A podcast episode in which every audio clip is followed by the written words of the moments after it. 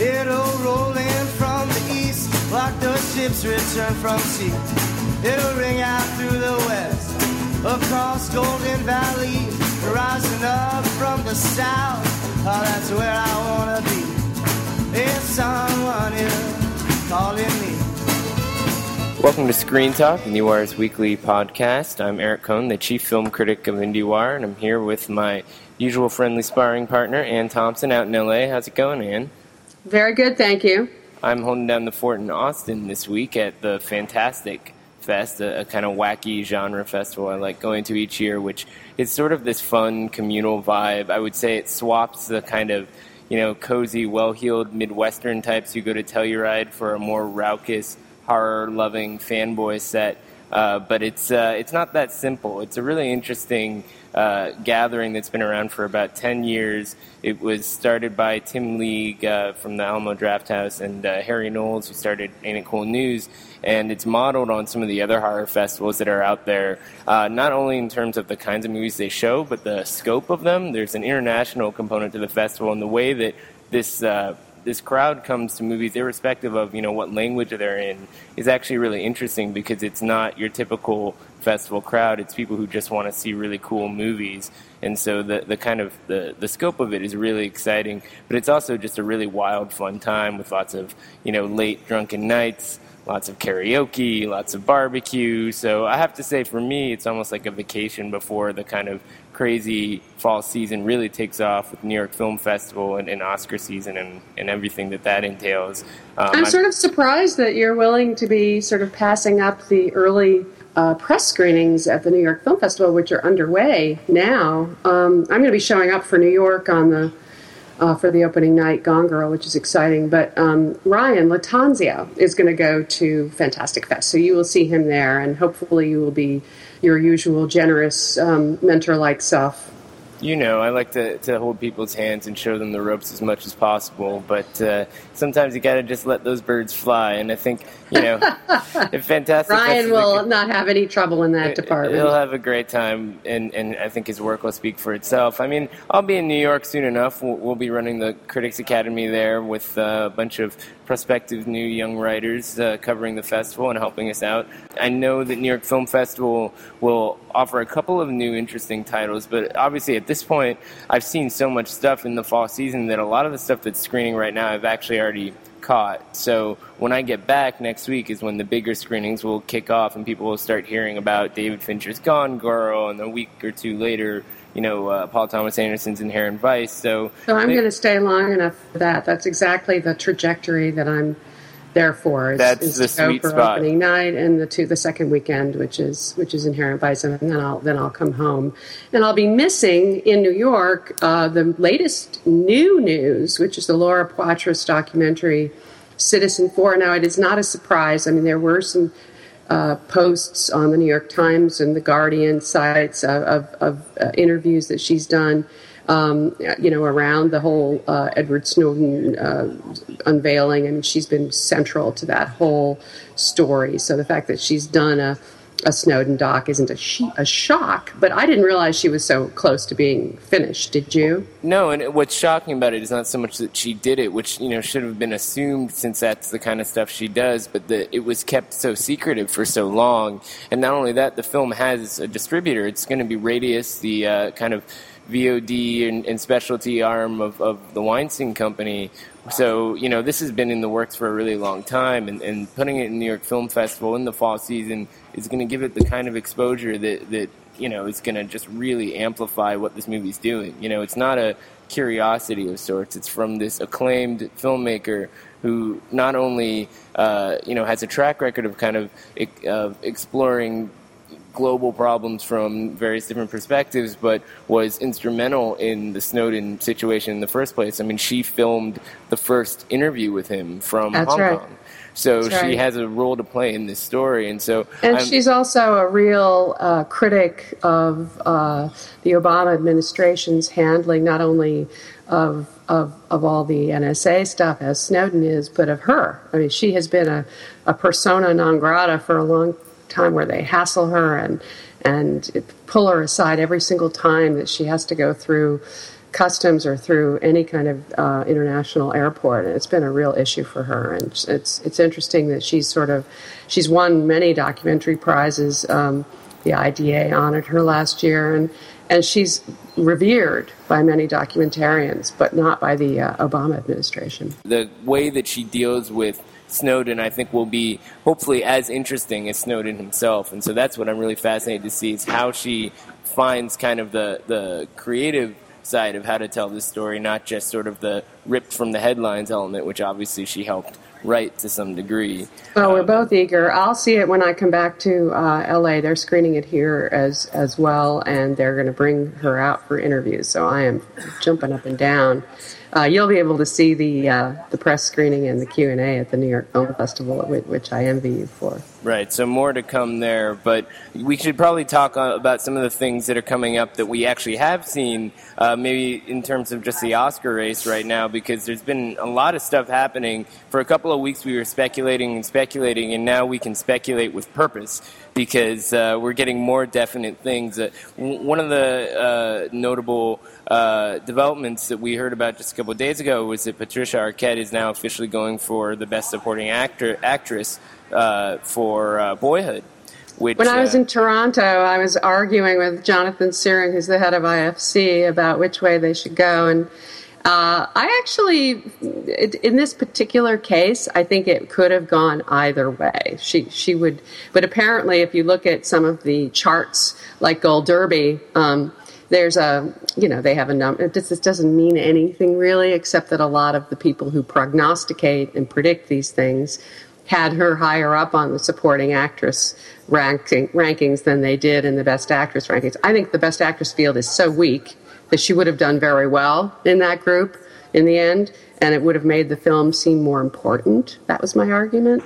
But um, uh, Jonathan Sehring obviously taking the course of, of uh, least resistance here because if, if, if she's at the, if she's considered to be the fir- the front runner for supporting actress, then she's very likely to win that category, and I, I totally understand that. But one of the things that's interesting about that is that this was not a movie that they really expected at the outset to be as big of an Oscar player as it ended up being. I mean, uh, when it showed up at Sundance, you know, there was a lot of secrecy around this thing. We didn't even know it was it was called until a couple months beforehand, and the gamble of making the movie, I think, consumed. Uh, IFC's ability to really even think of, of what they could do with this movie. And so, you know, I think whatever they end up doing will end up being instructive just because it's such a different kind of movie to have in the Oscar race. I mean, it's obviously an unprecedented accomplishment in film history anyway, but it seems like the kind of year where it's just the right sort of uh, variables that are out there where this movie could really pick up some serious steam and you know it already has. It's actually the front runner at this point but that's a position sometimes that can be dangerous. It can be a position that's easy, you know difficult to sustain and to hold. And so i commend ifc which while they've tentatively approached the oscar race on several occasions this is the first time i would suggest that they are plunking down real commitment, real money, real investment because they invested so heavily in the film itself for sure. 12 years. And, and I guess what happened, which, as you say, I mean, when you talk to Linklater, I interviewed him once for um, before midnight, and he and, he and Ethan Hawke and Julie Delpy, and, and I was asking them at that time, Hawke and, and Linklater, about uh, Boyhood. It was on IMDb. People knew it existed, but they didn't really know or appreciate, you know, what it was until they could see it. They didn't want to talk about it. They were really weirded out about talking about it because it was such a until it was finished, until it was shown, it was like they had they had trouble giving it up. It was something they had sequestered close to their to their vests for so long that, that it was hard for them to go public with it, I think. Well, and the other thing that's interesting about that is that, you know, it was sort of this special case where this filmmaker who's been around for a while was kind of doing something because he could, you know, and the process by which others sort of get to that point in their career where they, you know, merit more respect from, let's say, the Academy. Uh, say Alejandro Gonzalez Iñárritu. I think Birdman. that's a good comparison, a valid comparison of two artists who just took a flying leap and are going to be rewarded for it. Right, except that with Iñárritu, you know, it's like the that happened relatively recently, and this thing's been kind of building and building for a really long time. Yeah. Yeah. Um, another uh, interesting development with IFC is, is a, a film that they have uh, in the foreign language race, which is the Dardenne brothers. Uh, Two Days, One Night was one of the uh, films that has been uh, submitted as, as an Oscar submission for Belgium.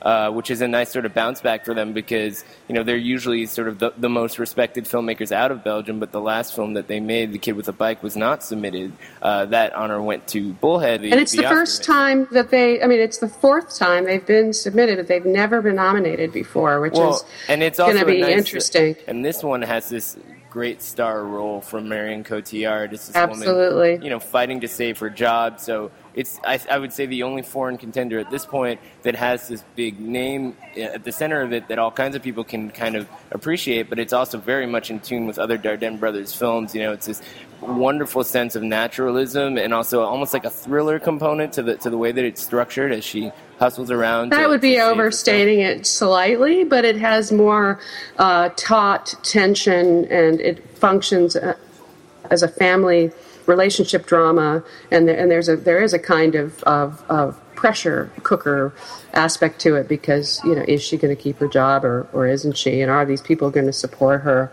or aren't they? It's it's maybe more uh, uh, as relatable. It's funny because I love their films but I have to say that that Kid with a Bike and this one are the most um, accessible perhaps that they've made. So right. I hope I hope it does get uh, get into uh, the race, along with um, the one that I just saw this week, which I loved, uh, the Swedish entry, uh, Force Majeure, uh, which is an unusually smart, well written, well acted movie set in the, the, the, the Swiss Alps. You know, up, up, up, up, way, way, way up high at a ski resort. And it's a family that seems to be, at the beginning, absolutely perfect, picture perfect family. A very good looking, successful, obviously, husband and wife, two little kids. And then, you know, they're skiing and everything. And you're seeing all the uh, mechanical accoutrements of, of, of how you build a, a, a, resort up at the top of the world, you know, with the. You're very aware of the, their, the, the human fragility and all the mechanics that are making it possible. And there are these these guns that go off and and they they're like triggering forced avalanches and in one at the beginning of this movie there's this huge avalanche that comes at them and they think it's going to hit them they believe that they're going to be buried alive and what happens after that is fascinating so i haven't seen that one yet but it, it premiered at cannes and it's been gaining accolades since then, it also was in Toronto, and it's even playing at Fantastic Fest this week, which I think. Oh, good! You should definitely see it. But it, you know, that's one of those interesting things where I think they believe so much in this movie that they're playing it around as much as they can. And though it isn't at New York Film Festival, I think they're they're trying to stir up some awareness uh, in that scene by screening the film at the same time, and it, it seems like one that's going to stay in the conversation. Another film that premiered at Cannes that's on the short list is the Turkish entry Winter Sleep, which won the Palme d'Or. That's from Nuri Bilge Ceylan. Um, that's one I found quite impressive. One of uh, his most interesting films in a long time, but it is three hours and 15 minutes long. It's inspired by Chekhov, and so it's a lot of sort of uh, soul searching dialogue from uh, disgruntled characters in a room. So the prospects of that one gaining a lot of momentum in the race seems maybe weaker to me. But uh, you know, you never know with these sort of things. It is a really beautiful film with a lot on its mind. The Frontrunner, according to a lot of people, was a film that actually is much older than, than these others we've been discussing, and that's Ida, uh, the Polish entry, which uh, premiered on the Fall Festival circuit last year.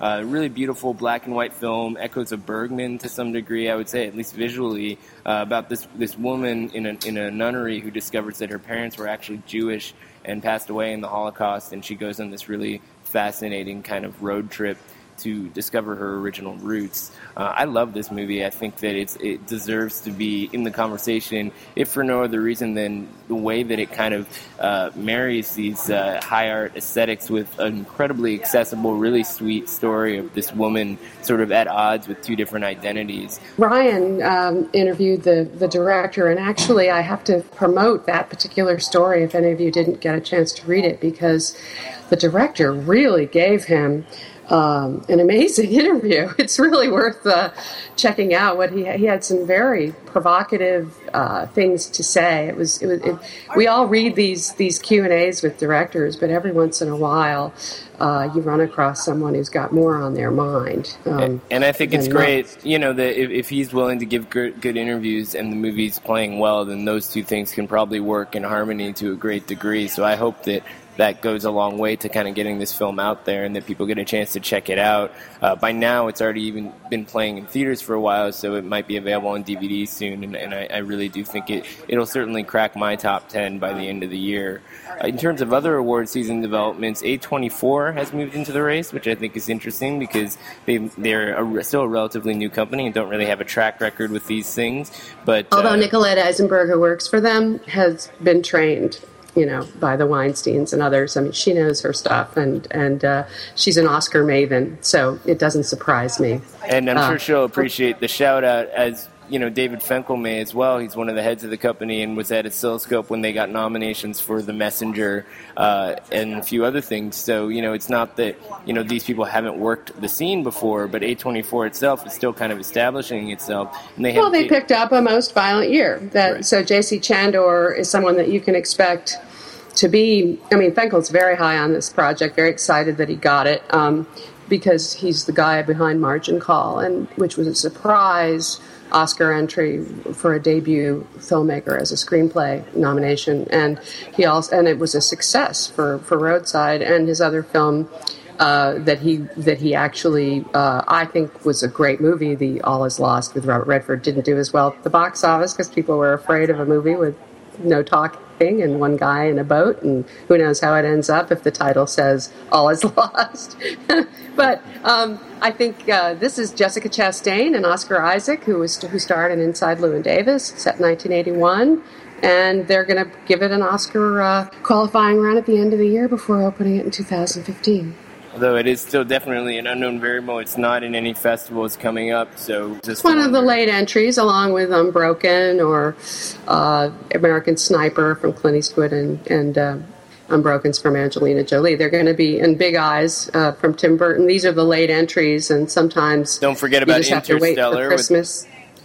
Interstellar's coming out sooner than that. Uh, we'll we'll see Interstellar before the end of the year. Probably most curious about that one, but you know, who knows? Maybe they'll sneak it here at Fantastic Fest next week. Anything's possible at this juncture. Hope springs eternal, Eric. I always keep it alive. You can't just watch the same things over and over again. Although it's I, PTA well, that has sometimes snuck his films at Fantastic Fest at the at the uh, not necessarily with permission from his distributors, and and uh, sometimes he's committed to festivals. In this particular case, I have to assume that his relationship with Kent Jones at the New York Film Festival is such that a worldwide uh, premiere is a real thing, and well, he my, won't my valid, you know, invalidate that. I actually think Kent Jones doesn't care that much. My understanding from various conversations I've had is that you know the New York Film Festival is one particular kind of crowd, and Fantastic Fest is completely different. So if the studio were okay with it, I don't think New York Film Festival would fight it.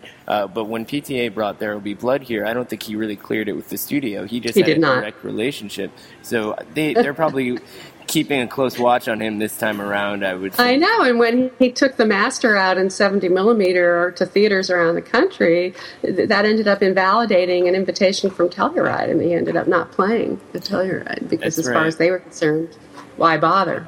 So you know, I, you got to give credit to somebody who's willing to just shake things up and kind of ignore the rules, even in a system like this that punishes you when you break them. So um, I'm, I'm excited to see that one, one way or the other. I read the book and I think it's a lot of fun, and I've heard that the comedy element of this movie really does deliver, and that it's very strange, which you know I would expect no less from PTA. But it, he's just. I've heard it's strange enough to perhaps not be you know mainstream Oscar enough, but we'll find out when we when we see it. What's fun about Gone Girl is that Fincher is out there talking to people, you know, and he's in Esquire and he's doing a, a London talk tonight. So uh, I'm looking forward to uh, to running. A, we have someone covering that. We're going to run that tomorrow morning. We'll, and there are a good amount of people now who have seen Gone Girl and, and, say that it's pretty strong. That it's you know very much a definitely top form. So it's another one to look. LA Times to. tweeted that they really liked it. Yep.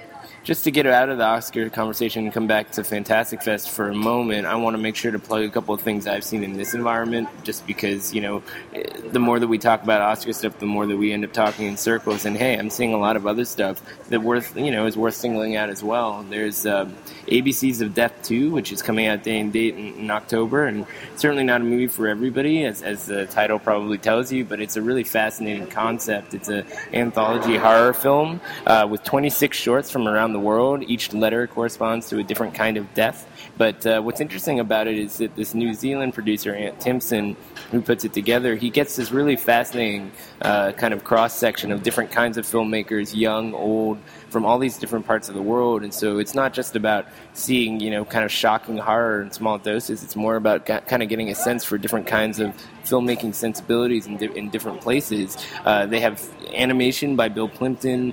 There's a piece by the New York uh, underground filmmaker Larry Fessenden. Uh, but I, I, really liked one from, by a filmmaker named uh, Steve Kostanski, uh, which was sort of this fascinating project made apparently in his bedroom using green screen effects. It was really exciting and different.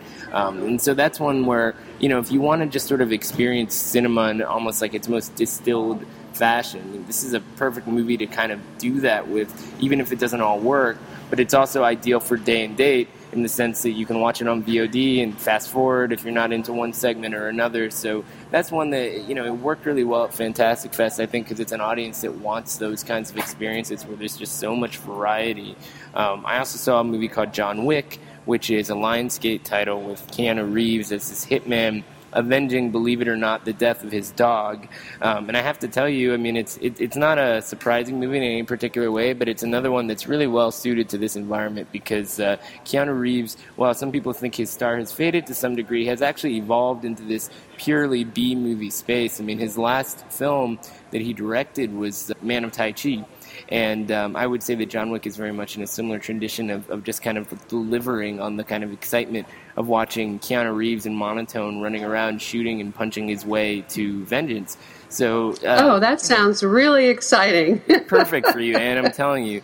But I'll, I'll tell you. I've always liked Keanu Reeves. I've always rooted for him. I've always remembered this story about. I think I told this story before, where he um, was was talking to Premiere and, and, and, said, you know, he was very critical of his performance in some movie, and and he, and, and he said, "I suck, I suck, I suck."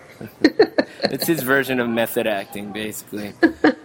but you know, there there are other things in this environment that are really interesting because if you put them at Fantastic Fest, they play differently. There was a film that was at Cannes this year in the director's fortnight section called Alleluia. It's a French film from a filmmaker who previously made a movie that was released in the U.S. called Vinyan and um, it's it's basically about these two serial killers uh, who were real people in the 1960s, Martha Beck and Raymond Fernandez, who went around seducing people and trying to steal their money and killed a lot of folks before they were executed.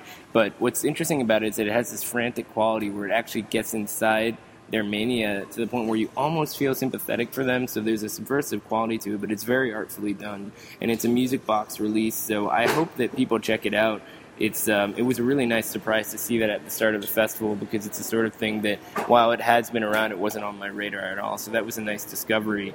Uh, maybe we should focus now on films that people actually can see because there are some good movies opening this week. Do you want to kick us off with uh, your favorite? Yeah, there's a documentary that um, uh, is sort of a surprise because the filmmaker is unknown. He's never made a film before. He's not. He wasn't a filmmaker. He learned how to become one while he did that. It's, it's, it's so it's a labor of love, and it's it's um it's called Keep On Keeping On, and basically this guy named Alan Hicks from Australia uh, wanted to.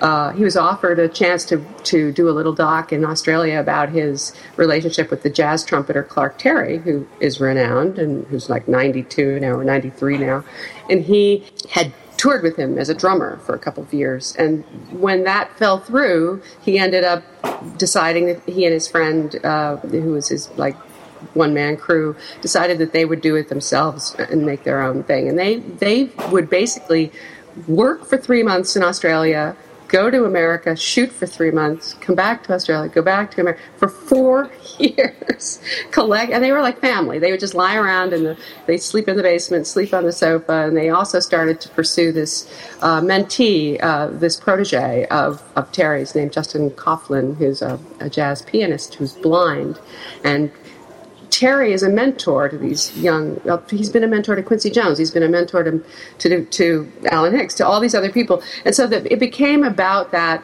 that mentor protege relationship. And he was uh, Terry was going through all sorts of health issues, really dangerously so, and. And so it just is one of these movies that just breaks your heart because it's about people doing good and, and being good. And uh, I, I have a feeling that the Academy uh, especially with Quincy Jones as a producer now, be you know very being very helpful with the film.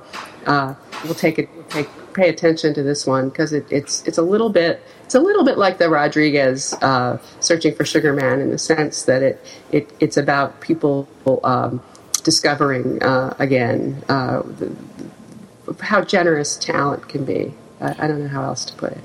Well, it's not the only music doc opening this week, although 20,000 Days on Earth couldn't be uh, more different. This is a documentary about Nick Cave, but documentary is a loose term in the sense it's more of a collaboration between him and the filmmakers. And, you know, Nick Cave being somebody who has a relationship to cinema and ha- has written these really interesting screenplays for westerns, both uh, Lawless and, and an earlier John Hillcoat film that I really liked called The Proposition. This is nothing like those films, except that I think that it upends expectations in similar ways. Uh, it's it's really more about kind of uh, again getting inside someone's creativity, which is a really fascinating process, and um, it, it, shows him both at home with his kids. It, it, you hear him sort of speaking almost poetically about about how he finds his inspiration, about about his background of sorts, and you also see him in this like really incredible cityscape. And so visually, the movie brings to life the way that his music has a transformative quality in a way that I had never seen before, and actually made me appreciate him much more as a musician, which I hadn't done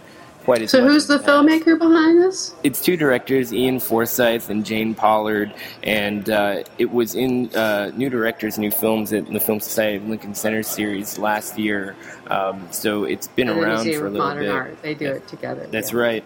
And um, so it was a nice discovery that showed up at sundance and uh, actually was released by Draft drafthouse films uh, arm yeah, you make the me want to see that. You So- really do. That's yeah, I mean, I would say you know it's not the sort of uh, more sentimental kind of crowd pleaser that some music docs are, but it has something else going on for it that I think could excite people about this person's art, whether or not they've related to it before. And so, seeing something different is always what we're hoping for. And as we continue to talk about Oscar season, I bring that hope to the table for that as well.